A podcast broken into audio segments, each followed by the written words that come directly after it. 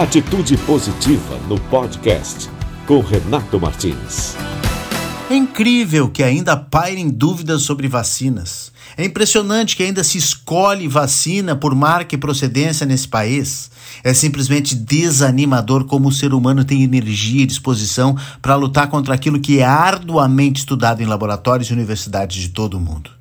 É também surpreendente que a opinião de um vizinho, às vezes, ou de um cunhado, no almoço de domingo, pode influenciar mais do que a palavra de um cientista ou de um médico. Eu não estou nem falando no movimento anti-vacina, já passei dessa fase. Falo aqui de gente inteligente, culta, bem informada, com acesso à literatura, a aconselhamentos profissionais, também com seus médicos, com informação de qualidade à sua mão. Eu fiquei bastante impactado com essa notícia da cidadã gaúcha de 77 anos que assinou um termo de recusa da vacina na cidade de Esperança do Sul e que morreu na semana passada.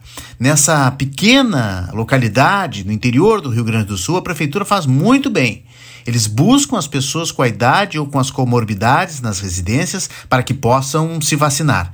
Quem não quer receber a dose assina um termo para ajudar no controle e assegura também que futuramente a pessoa não venha dizer que não foi comunicada da vacina. Faz muito bem a prefeitura. Mas eu fiquei surpreso ainda que neste mesmo município de apenas 2.885 moradores, mais 50 pessoas assinaram o termo de recusa da vacina. O fato é que, passados 15 meses da chegada do coronavírus no Brasil, nós temos muitos avanços na ciência, mas não temos ainda o um medicamento que cura ou evita a Covid-19.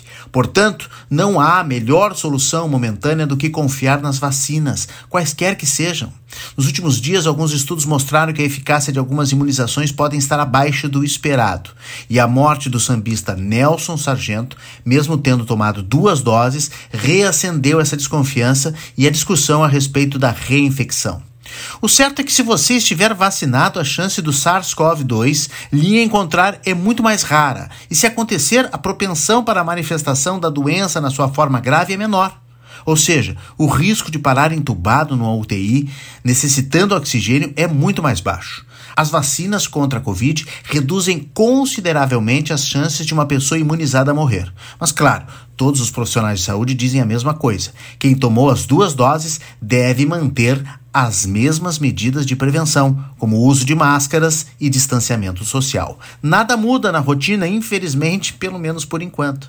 Na quinta-feira passada, durante o depoimento do diretor do Instituto Butantan, Dimas Covas, na CPI da Covid no Senado, Eduardo Girão, do Podemos do Ceará, resolveu citar a morte do músico Nelson Sargento como prova de que a Coronavac não era eficaz.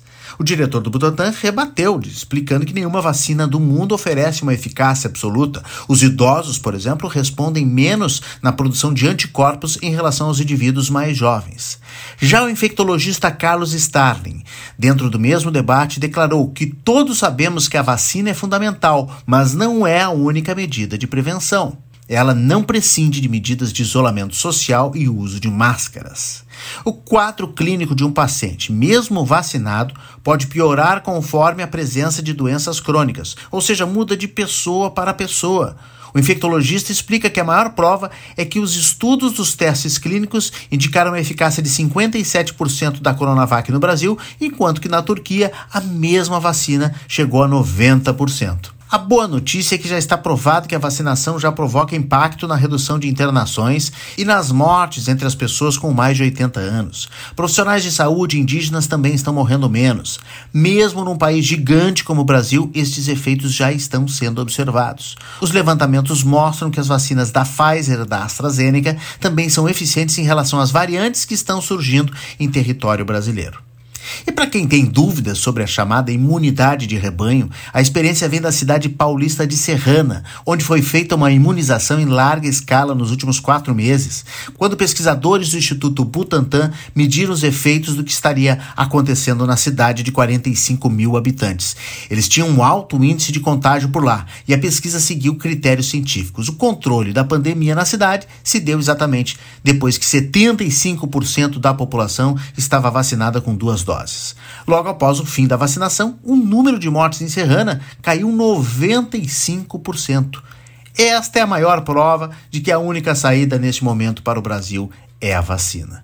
E para quem quer um exemplo de fora, saiba que o Centers for Disease Control and Prevention nos Estados Unidos, o CDC, registrou 10.262 casos de pessoas que se infectaram depois da imunização total. Entre elas, 160 morreram, ou seja, 2% do total. E aí? Vamos continuar negando ou falando mal das nossas vacinas? Não dá, né? Acesse o nosso site para saber mais boas notícias, redeatitudepositiva.com.br. Siga nossas redes sociais, confira sempre o nosso podcast por aqui e não deixe de se inscrever no nosso canal de vídeos lá no YouTube, Atitude Positiva com Renato Martins. Um abraço e até a próxima! Hashtag fique em casa se puder, hashtag use máscara se sair, hashtag vai passar. Atitude positiva, porque tem muitas histórias boas para contar.